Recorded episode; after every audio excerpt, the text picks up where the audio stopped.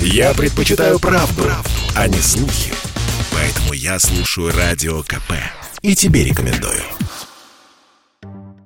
В России грядут изменения, связанные с вакцинацией, сертификатами для переболевших коронавирусом и признанием прививок зарубежными вакцинами. Об этом, обращаясь к депутатам Госдумы, рассказала вице-премьер Татьяна Голикова.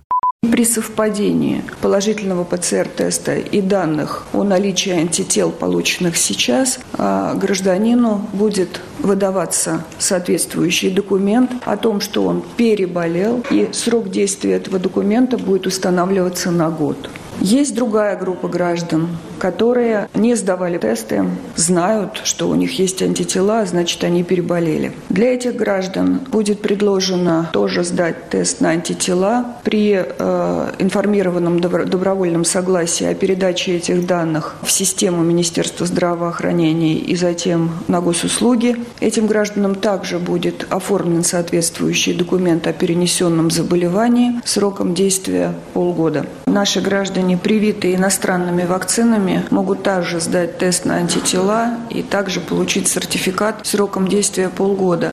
Изменения будут актуальны с 1 января, отметила вице-премьер. Пока остается непонятным главный вопрос, что будет считаться достаточным для получения сертификата иммунизации, отметил в интервью Радио КП иммунолог, кандидат медицинских наук Николай Крючков. Важно, собственно, при каком уровне антител будет выдаваться данный документ, э, сертификат иммунизации. Пока это непонятно, но это очень важный вопрос, потому что если уровни будут слишком низкие, а срок выдачи слишком длительный, то фактически выдача данного документа не гарантирует никакую защиту а, человека, который его получил, и, соответственно, общества. А в случае же, если будут требования слишком строгие, то, соответственно, количество людей, которые смогут воспользоваться данной возможностью, оно будет очень небольшое. Поэтому здесь очень важно найти а, правильный правильное решение. Выступление вице-премьера Татьяны Голиковой совпало с обсуждением на Совете Госдумы двух правительственных законопроектов о QR-кодах. Председатель Нижней палаты парламента Вячеслав Володин заявил, что один из документов о введении QR-кодов на железнодорожном и авиатранспорте не будет рассматриваться Государственной Думой. Мы должны принимать законы, которые будут соответствовать Конституции, которые не нарушают ни в коем случае права граждан. Ну и э, надо быть э, взвешенными при выработке этих решений с тем, чтобы у нас учитывалось мнение граждан, чтобы мы не сделали ошибок.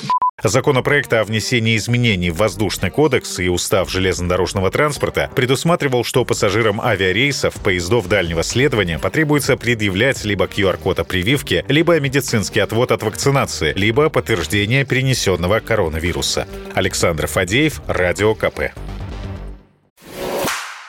Я слушаю Радио КП, потому что здесь самая проверенная и оперативная информация. И тебе рекомендую.